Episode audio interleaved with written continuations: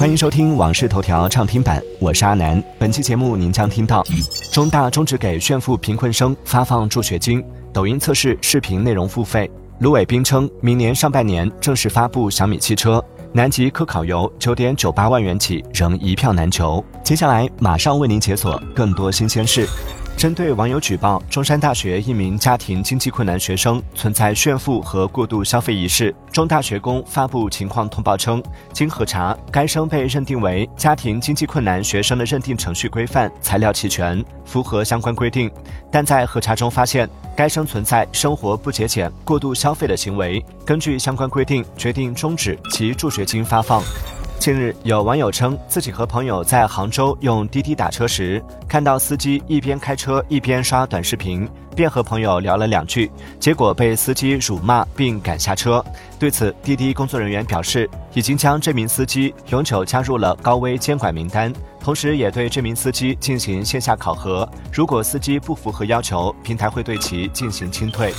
十一月十六号，金山办公宣布，旗下具备大语言模型能力的人工智能办公应用 WPS AI 开启公测，AI 功能面向全体用户陆续开放体验。金山办公 CEO 张庆元表示，WPS AI 定位为大语言模型的应用方，锚定内容创作、智慧助理、知识洞察三个战略方向发展。报告显示，今年第三季度中国消费级 VR、AR 设备的全渠道销量为十二点六万台，同比下降百分之三十六点七。分析指出，除了元宇宙热度降温外，厂商过早祭出价格战，以及设备提供的内容场景不够丰富，无法形成良性生态等因素，最终导致了当前行业低迷的整体情况。近日，抖音开始测试视频内容付费服务，即用户在平台观看部分视频内容时，需要付费才能解锁全部内容。不同于此前的短剧内容付费，此次测试的付费视频内容包括日常、知识、娱乐等。这意味着抖音内的几乎所有视频内容都可以被创作者设置为付费内容。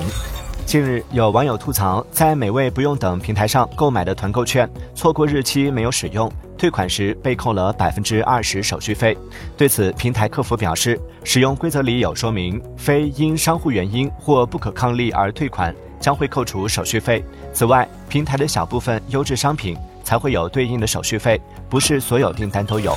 近日，小米汽车登录工信部新一批新车申报目录，引发热议。申报信息显示，小米汽车品牌为小米牌，汽车尾部标识为北京小米，申报企业名称为北京汽车集团越野车有限公司。小米集团总裁卢伟斌透露，小米汽车进展超预期，将于明年上半年正式发布。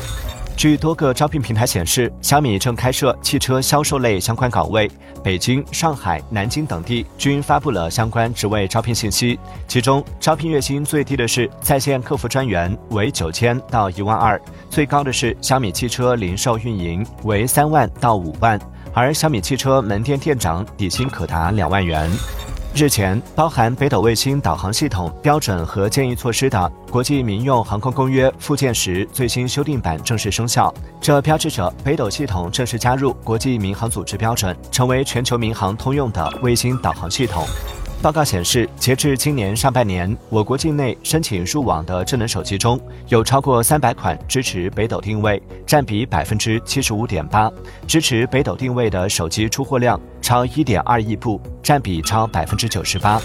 据腾讯发布的二零二三年第三季度财报显示，微信及 WeChat 的月活跃账户为十三点三六亿，同比增长百分之二；微信视频号总播放量同比增长超过百分之五十，而 QQ 月活跃账户数为五点五八亿，同比下降百分之三。腾讯三季度游戏业务表现回暖，整体收入达四百六十亿元，同比增长百分之七。近日，中国国家地理推出南极科考旅行活动的消息引发热议。据悉，该活动已进行了二十五年。二零二四年二月的南极考察活动名额已售罄，目前仍在售的是二零二四年十一月出发的南极半岛考察活动，共十七天，费用高达每人九点九八万元起，最贵的为每人十五点九八万元。近日，猎豹移动 CEO 傅盛在朋友圈发表对王自如的看法，登上热搜。傅盛表示。王自如不仅是个吃软饭的，而且是个流氓。不是被格力包养的时候他是流氓，而是之前就是个真正的流氓。随后，傅盛再发朋友圈回应称，在朋友圈骂人是不对的，并删除了骂人内容。感谢收听《往事头条》畅听版，我是阿南。订阅收藏《往事头条》，听见更多新鲜事。